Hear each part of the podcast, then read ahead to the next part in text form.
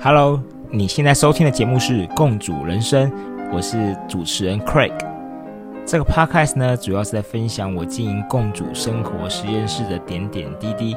如果你对共主或是创业的议题有兴趣的话，这个 Podcast 就是给你听的哦。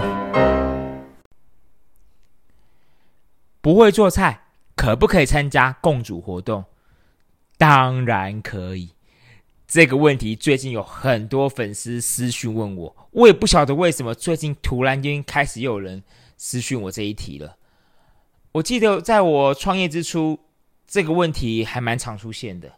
那可能是时间过久了，最近有一些新的粉丝朋友哦，又开始问我这样的问题，在这里统一的回复大家：公主活动跟你的厨艺一点关系都没有。过去我们曾经有很多朋友，他从来不会做菜，第一次拿菜刀，第一次开火，都在我们的空间，都在我们的活动当中发生。为什么这些人都可以顺利的完成我们的活动呢？主要就是因为我们活动是透过分组的方式进行的。如果你不会做菜，我相信你的 partner 应该会做菜。如果你完全不会切菜，我相信你的 partner 应该很乐意的告诉你怎么切菜。当然，如果很不幸的你跟你的 partner 都不会，那就交给我了，我会来帮助你们顺利的完成这一场活动。嗯，不用想太多了啦，反正就是煮火锅嘛，对不对？如果真的不会的话。很多人都说把食材丢下去煮熟就好啦，对不对？就是做菜本身就是很轻松、很好玩的事情。我们之所以叫共煮生活实验室，是因为煮饭它就像这个实验的过程。你这一次煮失败了，我相信你下一次会煮更好。调味就像是个实验的过程。如果你很怕你调味太重，那么就慢慢来嘛，慢慢试嘛，有什么关系？谁说要一定要一步到位？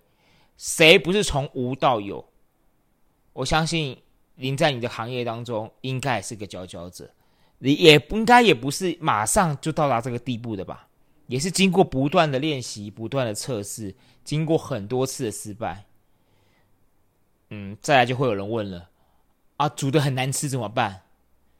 啊，你如果真的很在意难吃，嗯，去餐厅吃好了。我相信餐厅的大厨会煮的很好吃。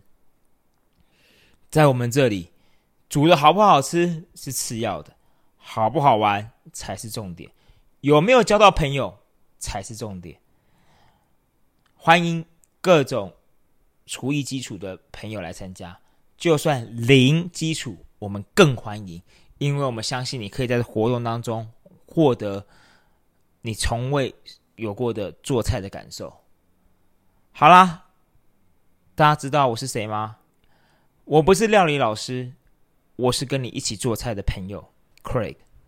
今天的节目就到这里喽，谢谢你的收听。如果你喜欢我的节目的话，就请动动你的手指头，给我们五星的评价，或是分享给你的好朋友们，这样就会有更多人能够听到我的分享哦。当然，也欢迎你留言给我，这样我就有机会在节目当中回答你的问题。就这样喽，拜拜。